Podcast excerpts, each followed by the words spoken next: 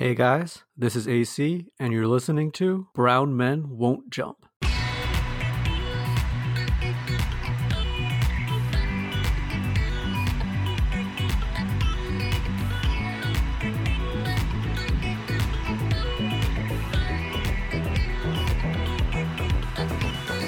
Howdy how y'all. Welcome to another episode of Brown Men Won't Jump. I'm Uswe, and joining me today are Eric Yes, sir.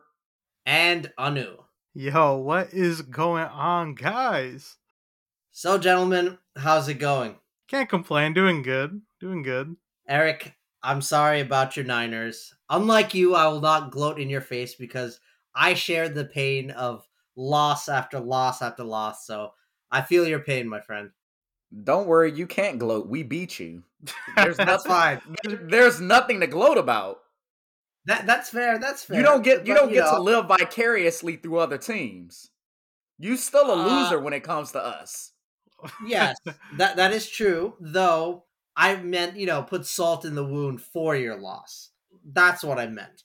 Yeah, I can't gloat. Yeah, we lost in the most embarrassing, terrible way. We weren't even supposed to be here this year. A bunch of injuries, a bad record. Anything we did in the playoffs was icing on a cake. And anything to make you and other Packers feel bad, that was our Super Bowl. Yeah, yeah, yeah. Well, you know what, guys? Though the Super Bowl is in a couple weeks, the Super Bowl for at least our friend group has always been All Star Weekend.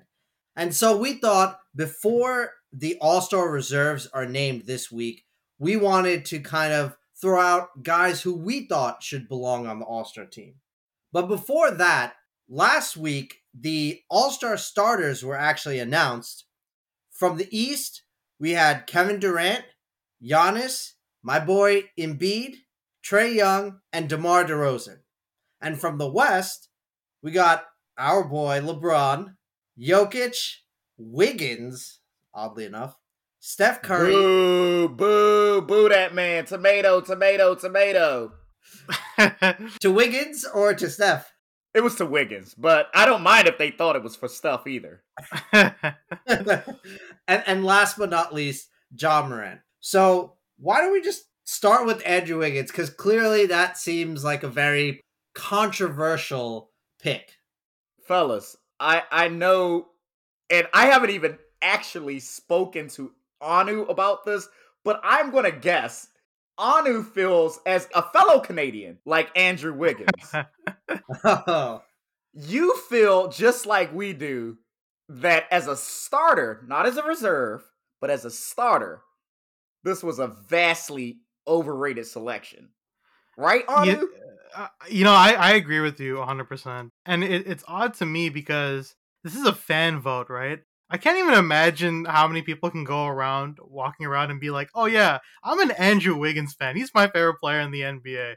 I mean, it's it's just preposterous to me. And don't get me wrong, he's having a fantastic season for sure. A great season. He's a contributor on the offensive end and a surprising defender as well, right? But by no means should he be an all-star starter. I think that was just incredibly rash to give him that honor. And I don't know, it, ju- it just feels very, very weird. I mean, as a Canadian, obviously I'm proud, but you know, as a basketball fan, it's it's perplexing.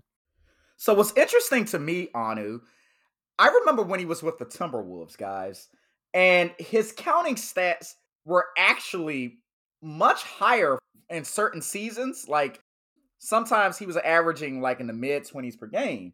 And none of us ever thought, oh, Andrew Wiggins, an all-star reserve. That wasn't even some shit that we thought of. So the fact that he's a starter, and I get it, his defense has improved. His true shooting stats and like efficiency stats, they are marginally up from when he was with the Timberwolves. He's a more effective version of himself, but he's more of a very, very good table setter than he's a guy who's a premier type player who is worthy of a starting spot in an all star game.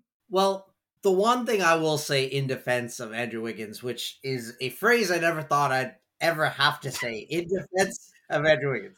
You say he's an improved defender, but actually this season he's been the guy who guards the number one option on the other team, right? That's true. so yeah. improved defender is kind of selling Andrew Wiggins short. That being said, yeah, the man is having a career year, but his numbers compared to say like a like a Rudy Gobert, you know, th- when I think about the guy who should be in that spot, I'm kind of jumping ahead here.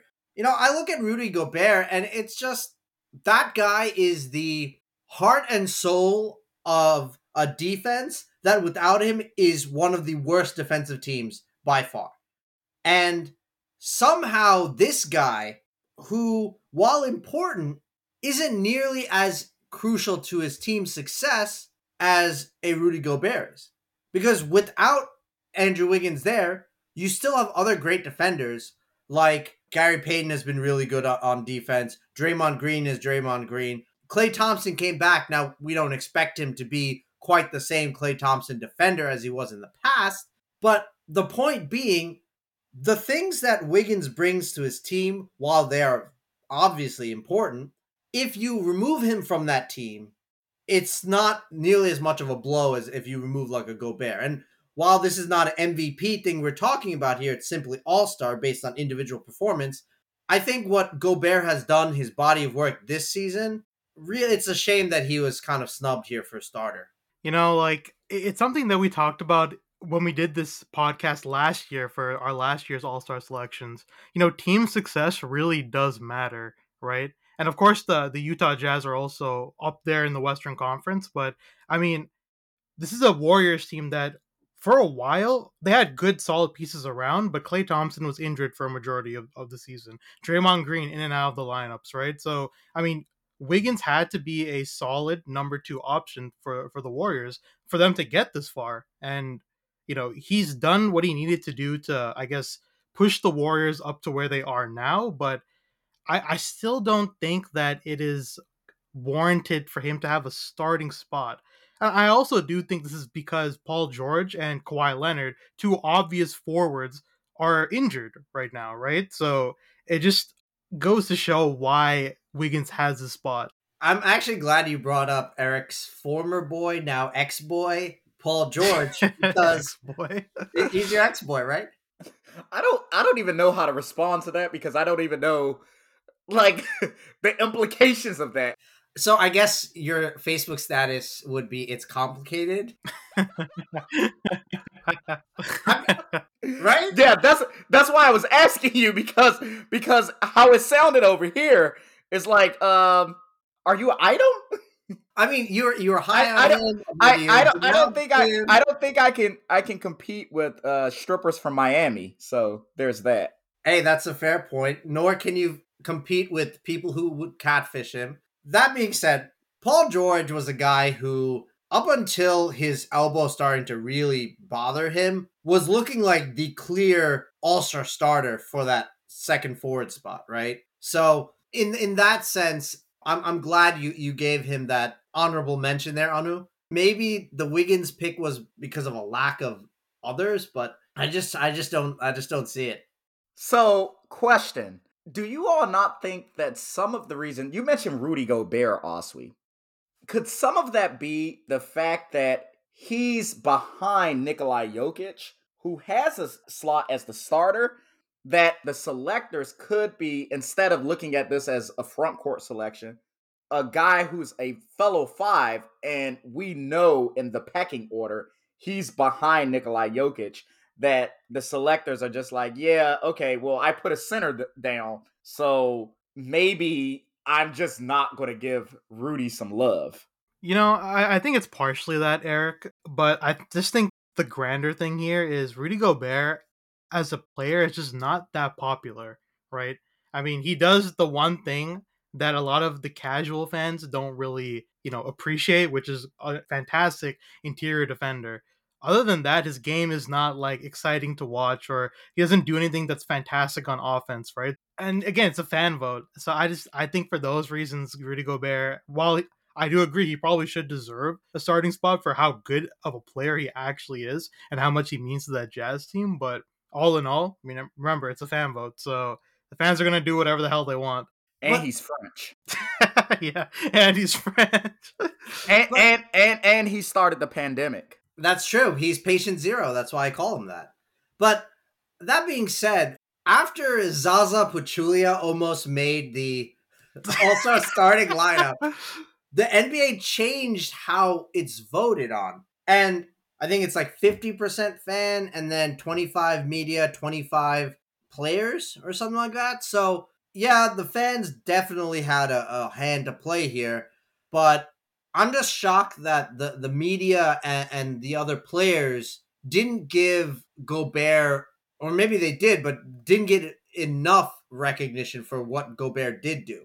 Because, yeah, uh, what he did on Ushan, you make a good point. It's not sexy, right? It's not it's not gonna win over a tons of fans, and who knows if he's even that popular among those circles. But his body of work speaks for itself, in my opinion. And I can't believe I've just spent what like five minutes defending Rudy fucking Gobert.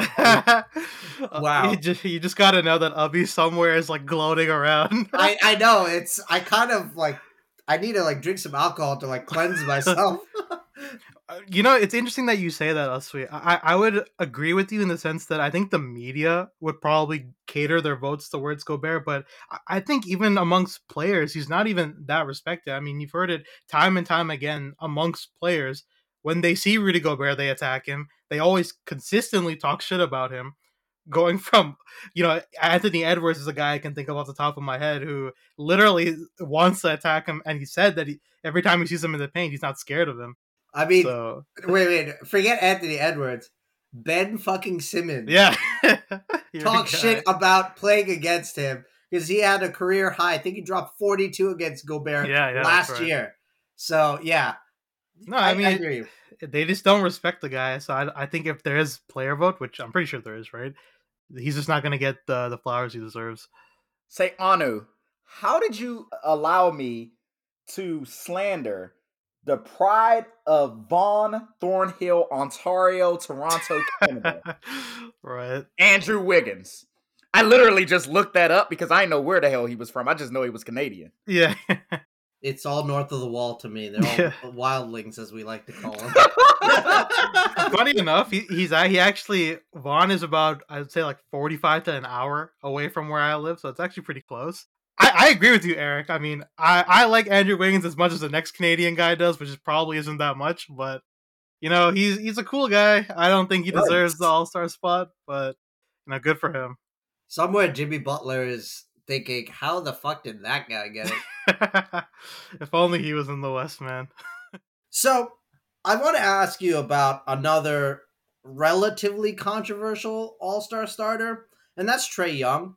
I've seen a lot of guys kind of up in arms that Zach LaVine wasn't given that second guard spot, or even I've heard James Harden.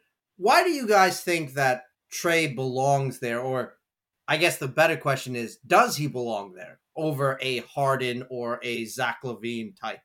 So Trae started slow. Zach LaVine, to me, Zach LaVine has been consistently good on an upper echelon team, but he's missed some times. James Harden came into the season fat, slow, and out of shape, and was hunting for fouls. He's acclimated somewhat. Also, the league stopped calling fouls a little bit, how they were calling fouls early on in the season. So I don't want to reward him for that. I think all in all, Trae has had statistically the best season of the three. That being said, Trae is playing on a Hawks team that's vastly underachieving, definitely relative to where they were in the playoffs last year. So, honestly, I wouldn't mind if Zach LaVine was in that starting spot, but I'm not going to get bent out of shape about Trae Young being the starter because he's actually statistically dominant over the two guys behind him. Yeah, and not to just harper on for too long, but you know, I'm in pretty much full agreement with Eric here. I, I definitely could see with Zach how it's sort of interchangeable whether you keep him at the starting spot or you know you keep Trae there. I, I think James Harden just had a really I mean he's having a down year even though his numbers are still sort of relatively there, his shooting splits are complete dog shit. So, and on top of that, Kevin Durant's been the true standout of that team, pretty much willing them to a lot of their wins. Trae is having a pretty good statistical year, which is you know what we'd expect from him, even though he's another player that struggled a lot with the new rule changes. I think his injury is also going to really hamper the Hawks, and we're going to see how much him being out of the lineup is going to affect them. But you know, I think Trae's fine. I would rather go Zach here. That's just my opinion. Now, per the numbers, Trae Young has higher win shares than either Harden or LaVine. LaVine is hurt in that DeMar DeRozan exists. I think that's probably one possible reason why. In addition, Trae is also averaging 27 points and 9 assists. And while James Harden is averaging 23 and 10, his shooting numbers aren't as high as Trae Young's are. And while Zach LaVine's having an incredible season, I think he, at least statistically, is a cut just under that these two guys right now. Now, that's not to say that in terms of who would you rather have in like a playoff series, I think he's not nearly the player that Harden could be or Trae Young could be, say, in playoffs.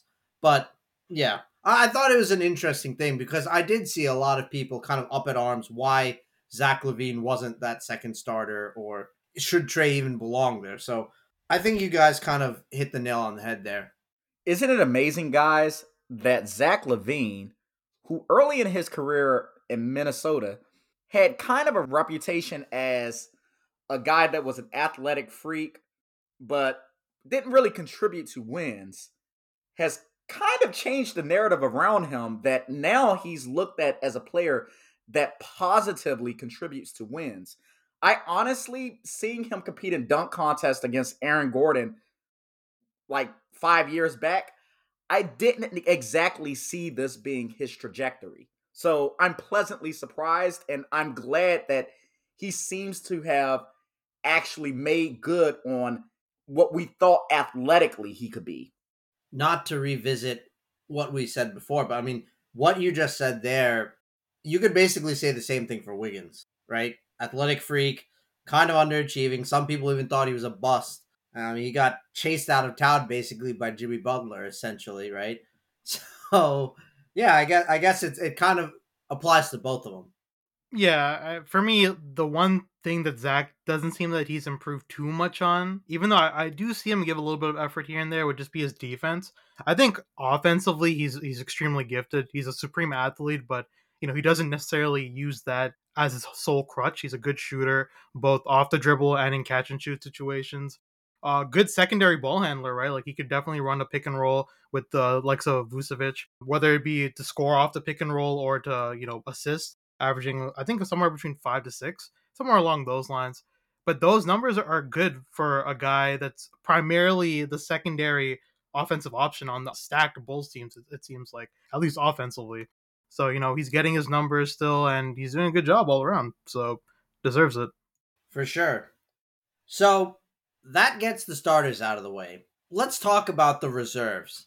Now, Anu, can you break down how the reserves are selected from each conference? Yeah, so for each conference, there's going to be two reserve guards with three reserve front court players and two wild card choices, and they can come from any position. So it seems to me that we're going to have a lot of different options here because I feel like in both conferences, both conferences have really good guards and few forwards that can really be slotted in. So it's going to be interesting. All right, guys. So since we're all East Coast guys, why don't you give me your Eastern Conference All Star reserves? Let's start with you, Eric. Okay. So for my Eastern Conference reserves, I had Jimmy Butler, LaMelo Ball, Darius Garland because I'm being a homer for the Cleveland Cavaliers, even though they're not my home team. I just I'm just I'm just jumping from squad to squad. So now they're the official team that I'm rooting for. Oh, okay? Oh wow. Wait, so you've completely made an X out of the Lakers then? Eric. yeah, dog. You gotta know you, you, gotta you gotta know when to leave a sinking ship. I ain't one I ain't one of the last people on a Titanic. I dip dab out before it sinks. It's sinking. I leave that for AC. So J- James Harden, Zach LaVine, Domantas, Tatum, and Fred VanVleet. All right, what about you, Anu? So for me, I have Zach LaVine, Darius Garland, Jimmy Butler, Khris Middleton, Pascal Siakam, my guy. So I'm going to be a bit biased there. What? Uh, Get the Lamelo fuck out! Ball Get and the fuck Fred out! VanVleet, another one of my guys. Oh my god, that Dude, I have to. I have to go in for my guys. I mean, I'm not about to say like Tyrese Maxey or or Tobias Harris here. You know, like Dude, last year you tried to convince us Tobias Harris should make an All Star team. I mean, okay, listen. To be fair, in defense of me, then That shit did happen. Good Wait. call, Anu. I- i- in in my defense, then he was having what you could consider his numbers were eligible, you know, in comparison to the other guys as an all star. And given that we were the number one seed, we get a little extra guy. That that kind of is what happens. So, I mean, yeah, that that was fair then, but not this year. I'm not gonna be out here saying Tobias Harris. I mean, in fairness, it truly is Joel Embiid and a bunch of fucking other guys. But with Tyrese Maxey, I will say he's having a good season. yeah, but- dropped 31 the other night. Yeah, yeah, no, he's having a good season. Yeah, But yeah, it yeah. really is the Joel Embiid show right now. So you guys really have no one else. I'll explain why, but let's go through let's go through some of Eric's picks first. Well, let me give my picks. You know? Oh, sure, yeah, go for it. Yeah. So I have LaMelo Ball, Jimmy Butler, Darius Garland, James Harden, Zach LaVine, Sabonis, VanVleet, and Khris Middleton. And the notable exception from you guys is I believe you guys had Tatum, right?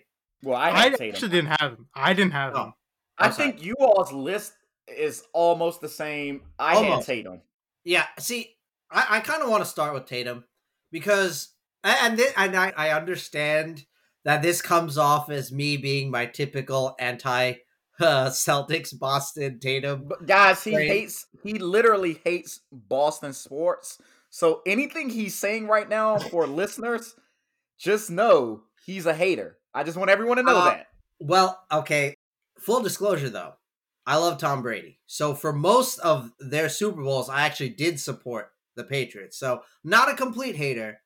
All right, I, I have a personal familial connection that's very sentimental. Why I've supported the uh, Patriots in the past, but that's beyond the point.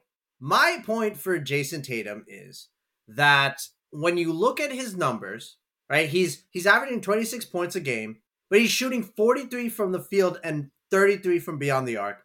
And you can honestly say that a large portion of why the Celtics are struggling so much is because that he's not creating enough for his team.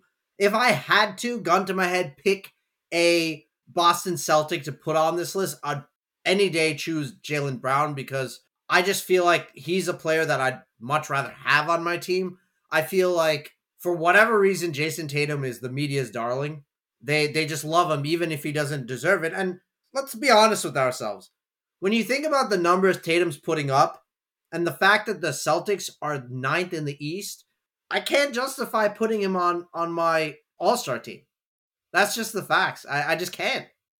Mm, Let me add now seven through nine. I mean seven through ten rather is the play-in teams. So any of those teams to me in that bracket of teams, I can make the argument that none of the players from those teams belong. But Tatum's raw stats, what he's doing this year, I definitely think he doesn't deserve a starting spot. And I think there are people who are a little more deserving than him.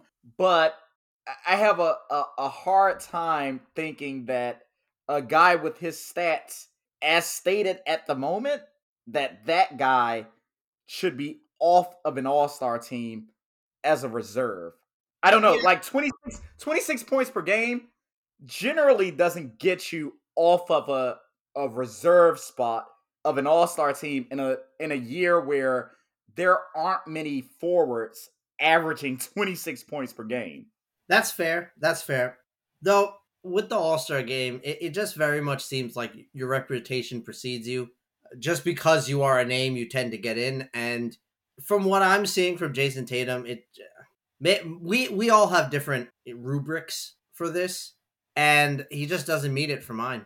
Yeah, I I get it. Twenty six points. That's nothing to sneeze at. But to what end is what my point is, I guess.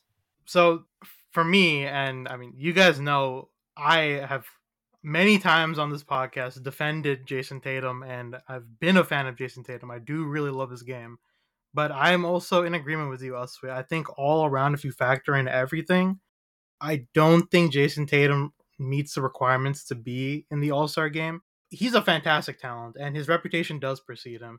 And I also do think that the Celtics struggle due in part with Jaylen Brown being in and out of the lineup as well because he was injured for a little while. But so was Tatum. Tatum was also injured for a little bit, and he was just Jaylen Brown. I, I think that 26 points is fantastic. He's an amazing scorer, but overall, the Celtics record as a, a, whole is just not where people expect it to be. You know, with this current roster they have right now, people are expecting them to go into deep runs into the playoffs, and they haven't shown up. So that's just where I stand with Jayson Tatum right now. So my only thing, guys, is that a guy like Khris Middleton, I have a problem picking him over Jayson Tatum, who averages seven more points per game than him. And the offensive burden is just so much higher. And it isn't even as if the Bucks are the number one seed in the East. Maybe if the Bucks were the number one seed, I wouldn't have a problem with the guy that averages seven points per game less being picked over him as a forward, but for me, is still like, uh, the burden means something. Uh, what's your expectation for your team? No, that's fair. And I guess given that I chose Middleton, I, I should I should defend having him right now. While Middleton does have less win shares than Tatum, he has less points than Tatum does. He is shooting better from the field than Tatum is. And he also has a higher offensive rating and defensive rating than Tatum does. And he's on a team with a better record. Now, you're right. A five seed to have two All Stars is definitely questionable. You can legitimately say, does a team with that kind of record deserve two All Stars? And I kind of feel like I'm kind of trapped in a place where I couldn't really find a better alternative maybe I'm being I'm being biased and I just don't want to put Tatum there, but I think overall what Middleton brings to his team, it's resulting in a lot more than what Tatum does. Even though Tatum is the number one guy, even though he has a, a much larger burden than Middleton does. It's just what is that translating to? Eric, you and I both said Sabonis as one of our reserves. Now, Sabonis is on the Pacers, who are the 13th ranked team. So I guess in that sense, when it's purely a record thing, we are breaking our own rule here. But Eric, do you want to defend the selection of Sabonis? Uh, see, for me, it doesn't go against my rule. At some point, I just look at people's like actual value stats. I'll look at win shares, I'll look at VORP, I'll look at things like uh, efficiency, true shooting percentage. But I I think outside of giving exceptions to teams that are what I deem to be real contenders, like actual real contenders, those guys I'll give two or three all-star slots to. But the teams outside of the real contenders, my thing with those teams, if you're going to get on an all-star team, you have to be a statistical beast. And Sabonis, he meets that. He's a poor man's Nikolai Jokic. And the one yep. thing we know about Nikolai, statistically, at this moment, he's the NBA's giant. Yep. So I have no problem having that guy slot into my fifth reserve or so. I don't think that's a, a issue, even if he's on a 13th place team, okay, well, he's also statistically dominant. He does a lot of fun things. He's going to be able to pass the ball. He's going to be a big man in an all star game who could take it out and shoot from 25 feet if he wants to. I want that guy on an all star team. So I'm going to reward him for being statistically dominant. Yeah, that, that's the exact argument I have for him because what he's doing, despite being on that atrocious team, he's just balling, and, and he's balling in spite of the others, right? Win shares, he's 6.5 effective field goal percentage, 61.2. He's averaging 19, 12, and 5. It's just, it's so well balanced. And yeah, I agree. You you have to you have to reward the guys who are just kind of doing it all out there. But you know, one thing we're taught as so-called educated sports fans or educated b-ball fans, right? We're taught about the bad team all stats all stars. Yeah. And for a lot of time for Kevin Love being in Minnesota, that's what he was pegged as. But for me, sometimes you got to reward those guys. So every night on a team that you know is going to lose, your ass is going to go out there and compete and actually put up stats. There are a lot of guys who get on bad teams and they do absolute jack shit because they're not motivated to actually perform for fans who, though very few, usually for bad teams, will actually pay to come and see you play. So I like to reward some of those guys. So I don't really have a problem with my Sabonis pick. And I, I love that point because you're right. You know, there's always the empty stats guy, right? But it's not empty. It, it's too reductive to say that. Like you, you have to give it to the guy who does put it all out on the line there. And Indiana is a basketball state. I mean, that's that's where Larry Bird's from, right? So doesn't matter how bad they are, those fans still love their team, and I think they deserve to have this guy on the All Star team. I would say I, didn't have Sabonis on my list. Uh, obviously, just because mainly the record. I had nothing against Sabonis. I think he's a fantastic talent. The one thing I will say, if I had to give it to Sabonis uh, to be on the All Star team, is you have Rick Carlisle literally benching Myles Turner like every other game. So it's just ridiculous that the type of things that the Pacers as an organization right now are going through. Yet Sabonis prevails. He himself is doing good. So you know, I don't have him on my list, but I could definitely see the argument for him. All right, so Anu, it's time you defend from not a biased Raptors fan perspective, but from a basketball commentator's perspective.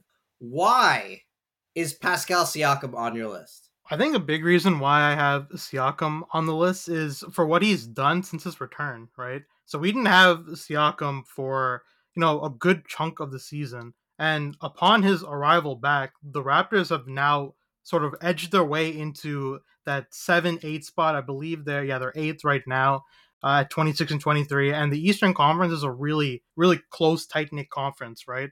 Anywhere between like 7 to like 10, even 11 can shift dramatically. So Siakam's been fantastic upon his return. He's averaging 21 points, eight rebounds, five assists on pretty decent shooting splits. They're not terrible. Besides his free throw shooting, it's not really great. But I, I, I feel like in appearing in the 33 games that he's played and he's played really well. And I feel like a lot of people underrate his value as a forward who can both be a playmaker and play fantastic defense and be a scorer. So that's my reasoning for Siakam. I hear you. And by your logic, I would consider him an honorable mention. Unless he's averaging 40 and 20 or some crazy stat like that. If you don't have enough games played, that kind of puts you out of the conversation almost automatically. But we do want to recognize Siakam for what he's done. And I guess we can just consider it an honorable mention. So I'm actually going to play uh, odd man doubles advocate right now, and I'm gonna actually defend the Canadian. Something I never thought I would do. Wow. Eric, you, me and you get along really well, so I don't see any issue with you defending me. Oh, Canada. Yes, I'm. I'm actually about to defend you, Anu. So, I just want to point out that Pascal Siakam has played 35 games, and LeBron Raymone James has played 36. Yeah, but LeBron is the only bright spot on your ex team. He has carried that team despite having an atrocious lineup with him. There's a stretch of the season where he had the most 30 point games by like a long shot. And I think Embiid might have overtaken him there. But I mean, look, Pascal Siakam is not LeBron James. So I know you're you're in your feels about the Lakers, but you know that that's going a step too far even by your standards.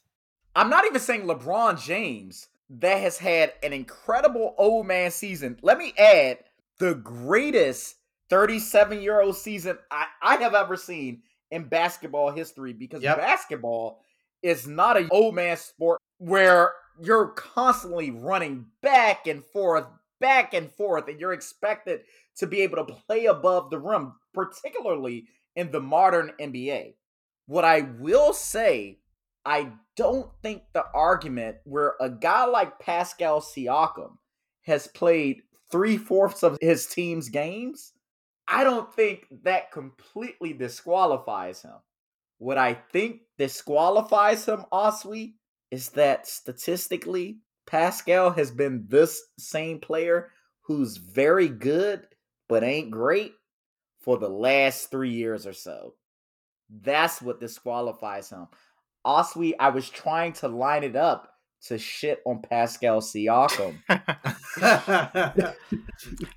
I- mean, no, I definitely see the the arguments against Siakam, and I think they're very valid too. I, for me, I definitely come from a place of being biased. Obviously, they're my Toronto guys, so I just gotta support them. But it's just for me, Siakam is he's always been that player that I always felt could if he just added a little bit, you know, more nuances to his game, he could reach that point of being an elite forward player. But he's always just been good. So Anu, Anu, you remember that song? You know, you know about rap. You know classic rap too. Mhm. I wish, I wish I was a little bit taller. I wish I, was I, wish I, was, I had a girl that I could name her. You remember that song? yes, sir. Yes, sir. Yeah, that's that's what's being a fan of Pascal Siakam is. I, I wish he was more athletic. I wish he passed better. I wish he could score better. I will always wish he was a little more than what he is, but he is what he is, and that is less than an all-star player. Well, as a final note on Pascal Siakam, I just want to take a victory lap and say there was a time when there was potential that the greatest Cameroonian player could have been Pascal Siakam. And I'm damn happy that Embiid said, hold up, it's actually me. Okay, um, so that Oswe, you need a hot take yourself because that's some wild shit. I don't think anyone would have even thought that when Joel Embiid came out of Kansas University Well, or well University of Kansas rather. it's not so much a hot take, and it's based on a couple factors. Obviously, out of the gate, Embiid was projected to be the number one pick until injuries and injuries and injuries, and there was the 2019 finals run where Siakam was playing his best ball probably ever, and Embiid yet again was out of shape or injured and just couldn't be what we thought he could be. So the comparison there was was really just from a aspect of longevity and where Pascal could have projected had he actually improved on any facet of his game. He could have been that. And Embiid, while he showed flashes, no one thought that he would come to a point like he is now as a front runner in, the MVP contest. But we've digressed. We've spent a lot of time on the East. Let's jump over to the West Coast. So, guys, give me your Western Conference reserves. Eric. Okay, so this is my logic. I got Devin Booker, and my thing about having Devin Booker, I had to have him because the Suns are so good. I did not expect the Suns to be leading the Western Conference and leading the NBA, but Devin Booker has found a way to coalesce with Chris Paul in a way that it always seemed to me that the Rockets with Chris Paul, though they were an excellent team, James Harden still didn't like playing with him very much. And it seems that Devin actually likes playing with him. So I'm going to reward the best team with Devin Booker. Of course, I also have Rudy Gobert. He's the best defensive player in the Western Conference, at least statistically, and definitely as a center, I would say that Joel Embiid is probably the actual best defensive center in the league, but that's a story for another time. I had Draymond Green.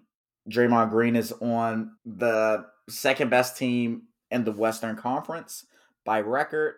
They're actually, to me, overachieving a little bit because I thought when the year started that the Warriors will be more along the lines four, five, or six, and not a team that's vying for the number one spot, even though the Suns are running away with it. Luka Doncic, everyone knows how I feel about Luka. Luka is Luka, right? We have Chris Paul. Chris Paul, again, I think a team that's number one in their conference.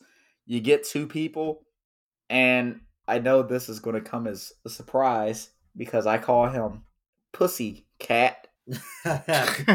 P cat. yes, you just cleaned it up for me. Yep. But uh Karl-Anthony Towns. P Cat. P cat. Yep. Yep. Yeah, those are my picks. All right. Anu. Yeah, my list is gonna look pretty similar to um, Eric's. I got D Book, we got Luka Doncic, got Rudy Gobert, Karl-Anthony Towns, or PCAT as you guys call him. Uh, and I actually have a pretty interesting one. I actually have DeAndre Ayton here too. Oh Then wow. Okay. I have Chris Paul and Donovan Mitchell to round out. Okay. So this is my list. I'll do it a lot quicker than Eric's dramatic reading.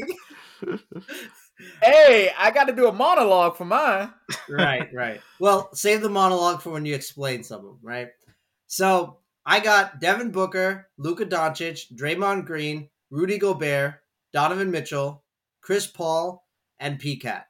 So, Anu, DeAndre Ayton is an interesting pick because it's fair they have the number one team in the NBA. So you could make an argument that they do deserve a third All Star, but does he deserve it over, say, Draymond Green? I actually do think so. I mean, this is gonna sound like a very Charles Barkley esque thing to say about Draymond Green, but I mean, he really is having the triple single season. He doesn't even have any stat above ten, including points. Defensively, we know how great Draymond Green is, and I'm not here to contest Draymond defensively. But the other thing about Draymond is his shooting splits are probably some of the worst I think I've, I've seen like by any season that he's ever had. I think he's shooting 53% from the field, which is good, but 28% from the three point line and 60% from the free throw line, which is just Well, baffling to me. An- Anu, Anu, you have to remember that when he shoots a three pointer, it looks like he has a backpack on, right? So he has all this extra weight that he has to throw up, It- you know? it- it's a very, very odd uh, way to shoot the ball, I, I will say. And these are all coming off of mostly open shots, too, might I add. I do think Draymond Green is the perfect all star level esque role player to have on a team, especially with the Warriors. He fits that system so well. But then I look at a guy like DeAndre Ayton, who has made incredible strides on the defensive end, averaging about 17 points, about 10 rebounds a game, good defensive numbers. And they have the best record in, in the West. So going by your logic, Uswe, you know, maybe they should have three all stars, right? D Book having incredible season, Chris Paul, the point guard. We don't have to contest that at all. But you know, DeAndre Ayton is up there to be that third piece for them, who's quite frankly playing way above what I think a lot of people have expected of him this year. So for to me, I think he just takes that spot over Draymond. See, I, I think the most controversial, at least for me personally, to put on my list was Draymond because it's like you said, Anu, he doesn't have the most sexy counting stats, but at the same He might have the worst counting stats out of anyone we've listed, if not the worst. right, right, and, and Yeah, And- I think he legitimately has the worst. he he does, he does, and I would feel a lot better about my pick putting Draymond there if not for the fact that Andrew Wiggins randomly made the starter. I mean, I think a lot of people, while we can all recognize what Wiggins has done, everyone expected the second All Star from the Warriors to be Draymond and not Wiggins. And the reason is because what he does defensively is just so important. he is the heart and soul of of that defense. And I guess in this podcast, really the story for me has just been defending the defenders. And defending defenders, I don't even like. Like I don't even like Draymond Green. He's one of my least favorite players. But at the same time, I just respect the hell out of him as a player. When you watch a Warriors game, he's just doing all the right things. I mean, yeah, maybe he's not filling up the the stat sheet that you would otherwise think, but defensively, he's just everywhere. He's just the floor general there. You know, I, I agree, but also I, I think that we're going back to the the point that you said earlier in the podcast about how guys have the reputation behind them, Yeah. which is why they should be making all star teams, right? And I don't think that's necessarily the criteria that we should always be be going for. I mean, you even mentioned that outside of Steph Curry, this is the second guy that you would pick. I, I wouldn't even agree with that either because, like a lot of the other guys that we've mentioned on this list, he's missed a considerable amount of games. He's only played 34 games this season. So even if we go by all the the same metrics that we've been using, I still don't see why we would put a guy like uh, Draymond Green, who is the triple single, over you know a guy like DeAndre Ayton, who's I think having a better season than him. I love that our pod officially calls Draymond the triple single guy. Shout out to us for the beautiful slander of Draymond Green. Yeah. See, now I'm second guessing myself. I- I'm not sure if I'd put DeAndre Ayton there. Honestly, Anthony Davis getting injured just kind of put a wrench in all of this because that would be the easy pick for me. Yeah, for sure, absolutely. Listen, Oswe, Oswe, don't let this Canadian make you second guess yourself when he picked a guy on his Canadian Right. team Yeah, yeah, yeah. that played 34 games. I'm just telling you, boss. No, I, I hear you. I I also hear the contradiction of my overall all star arguments kind of all unfolding at the same time. I'm saying certain arguments against certain players, and then I pick other players in the other conference that completely do it. You know, so that that's where I'm at. Eric, you also had Draymond, right? What was your Oh. reasoning? Yeah, I did. My reasoning is that he's still a destructive defensive force in the league. And that has always been his role as a passing hub and a destructive defensive force. So, if we were voting for him for All Stars, then with the Warriors' record now, I don't exactly have a problem with him being selected now. Any other uh, Western guys you want to talk about in particular? Josie and the Pussycats. Josie and the Pussycats. so bad. So, so Eric, where is your head at with Karl-Anthony Towns as a player? I mean, we all had him on our list, despite how we all might feel about him. What do you think about the season he's having?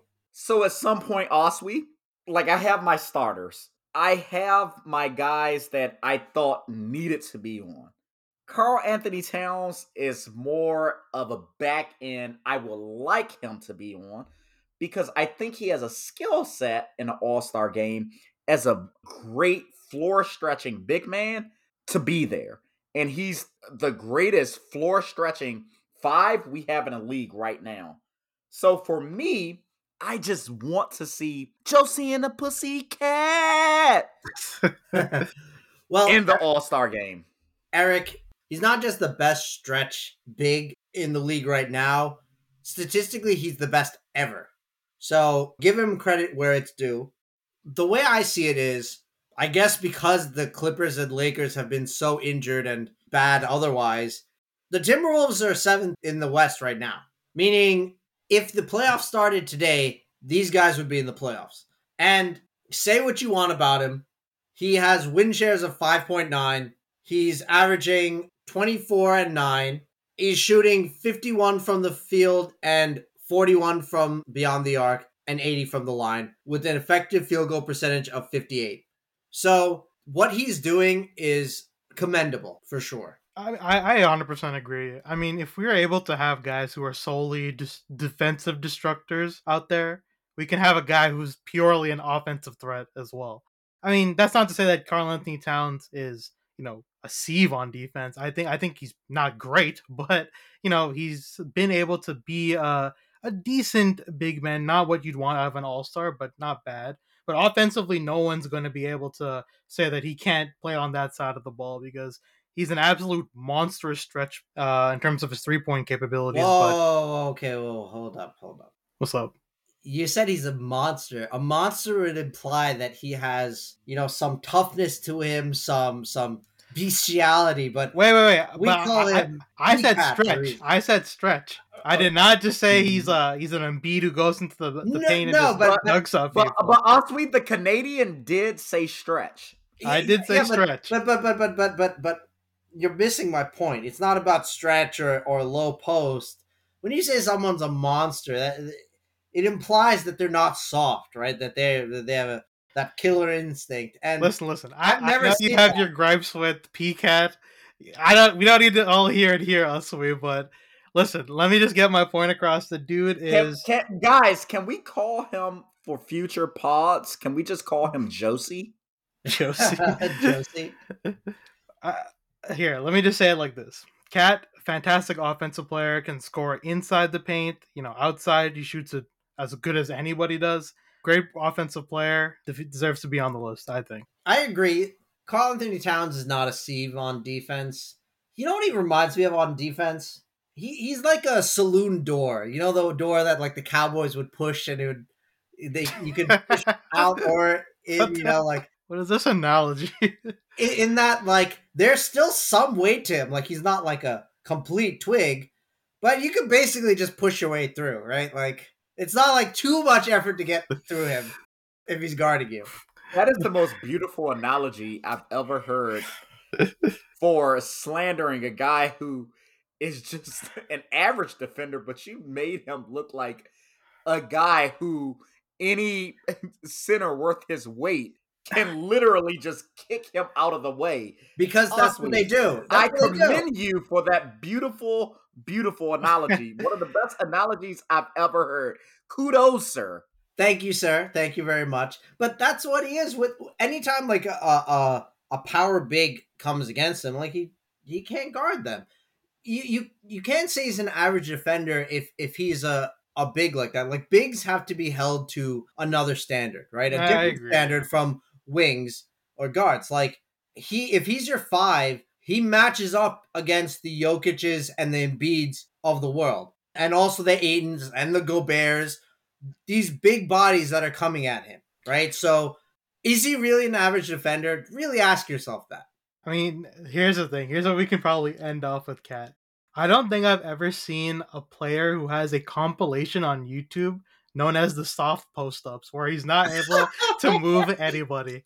I've never seen a player have a compilation or like mixtape level thing like that before. So at least he has that going for him. Yeah, I've, I've seen like memes where there's just someone standing straight up like a wall and he's completely head down, shoulder into the guy's chest, and that other guy's not moving anywhere. Can I ask you all a question? Well, shoot, shoot. Sure. When you all see these compilations of Cat playing Matador defense, what music do they play to it? You know, off the top of my head, I actually don't don't know. But um... if I had to guess, it would be either the theme song for Curb Your Enthusiasm or Always Sunny in Philadelphia. Not the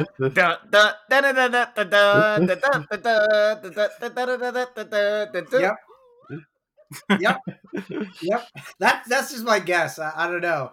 So guys, this year a lot of players that have been named to the All-Star team or that we project will be named to the All-Star team are injured. And that means that we're going to have a number of replacement guys. So, have you thought of any guys who might replace say the Kevin Durant's of the world? Well, to be fair, Oswe, I actually named eight for the Eastern Conference instead of seven. So one of those guys going to be a replacement guy. Is there anyone in particular you would say is the replacement guy? Nah, because at this point, I just think with the reserves, we just like there's no rhyme or reason to the reserves. It's just like, oh, Kevin Durant and LeBron James, Kevin Durant, who isn't playing, they're going to get there together. And they're going to choose the guys that they most want to play against each other on a team basis one on one. So it's almost like when they choose, it's like a street ball tournament. You're not even being strategic. And we've seen, I think the only guy that is strategic is LeBron Raymone James. And in the East, LeBron's not there. So I don't even think it's going to be like that. I think it's going to be like, oh, I like this guy. I like this guy. I like this guy. Dude, I mean, when he goes up against Giannis, who literally picks, he's like the worst GM I've ever seen in my life. How poorly he picks that team. Well, yeah, so they they don't even do that shit. So it's like you you just mentioned Giannis. I, I've always looked at LeBron picking against those guys, and I can't help but thinking, and this is me being conspiratorial. And I know you all have gotten on me for my conspiracy theories, and I've told you I think um, Stevie Wonder isn't actually blind and shit like that. what the fuck? Dis- disclaimer disclaimer we at Brown Men Won't Jump do not endorse the individual conspiracy theories of our hosts. I just want to put that out there. This is solely an eric fullwood production Also, Eric Fullwood is absolutely right about the Stevie Wonder thing, and you all will see it in the next twenty years. Stevie Wonder is going to come out as one of the most cited people. He's going to be like Tiresias from like Greek mythology. He sees everything, though he's blind. So anyway, Honor, you you can say you had to jump in and like disrespect me on this. I don't care because I'm standing stalwart on it. I mean, I don't think there's much I need to comment on in regards to that, Eric. wait wait so eric wasn't there a point you were trying to make before you went on a stevie wonder I was I was trying to make a point. yeah what what what So my point was that none of the NBA guys actually, well, outside of LeBron James, I actually think LeBron is trying to pick a team because this is the closest thing he gets to be a GM outside of being a shadow GM. Well, if what people say about the Lakers or any LeBron team is true, LeBron as a GM failed this year for the Lakers. But LeBron gets to prove he's still better than Kevin Durant and some years before Stephen Curry and a year before Giannis. So all of them are bad GMs, and LeBron's the best on the heap of a pile of shit of bad GMs. It's LeBron. And I Yeah, I mean- expect LeBron to win again. Yep, that's a yeah, I mean, when he's had this many years to practice, you'd hope that he could do it when the time comes. Yeah, six straight. Well, since we know Durant is going to be out, who do you guys think will actually take his spot as a starter? I think it could be pretty consensus that Jimmy Butler would just get slid into that spot. Oh, I would love that. My and I think in terms of reserves for that, they'd probably slot. You know, I mean, we were talking about it. It could be a Jayson Tatum easily. I think in the worst case scenario, it could probably be Pascal Siakam. I think Khris Oh, God, Middleton. come on. Listen, listen, I think Khris Middleton and Tatum are definitely going to be above Siakam. But if there's an open spot, I mean, hey, you never know. Yeah, I'm gunning for Tobias Harris now because you all of a sudden are saying Pascal Siakam on here. We can't even allow Brampton here to be making picks. what, Brent? You mean He's Brent? talking about a city. I, I don't know where Eric's getting all these ideas. We got to stop him from using the internet. This is bad. he's, looking up random places in Toronto. I don't know shit about Toronto. I've looked up a bunch of cities for this podcast or places outside of Toronto and Ontario, and I just decided, oh, I'm going to disrespect them all. Okay, Drake. Eric, the only important non-Toronto place you need to know in Ontario is Pickering because that's where Anu's from. Hell yeah. There we go.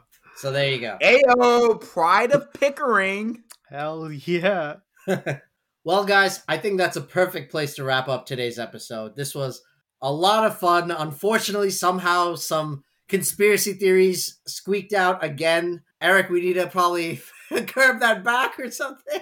No, I am conspiracy Eric, and I'm going to keep this up.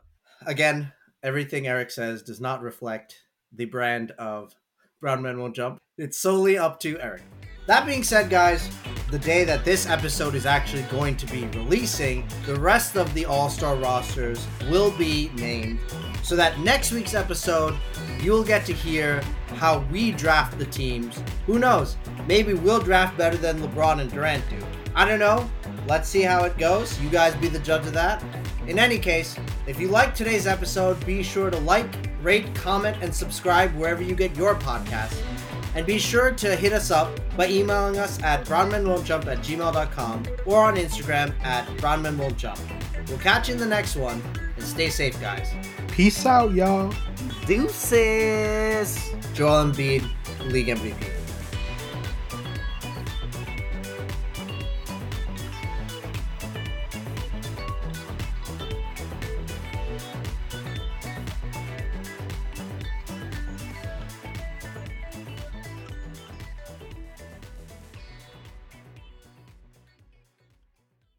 Josie and the Pussycats.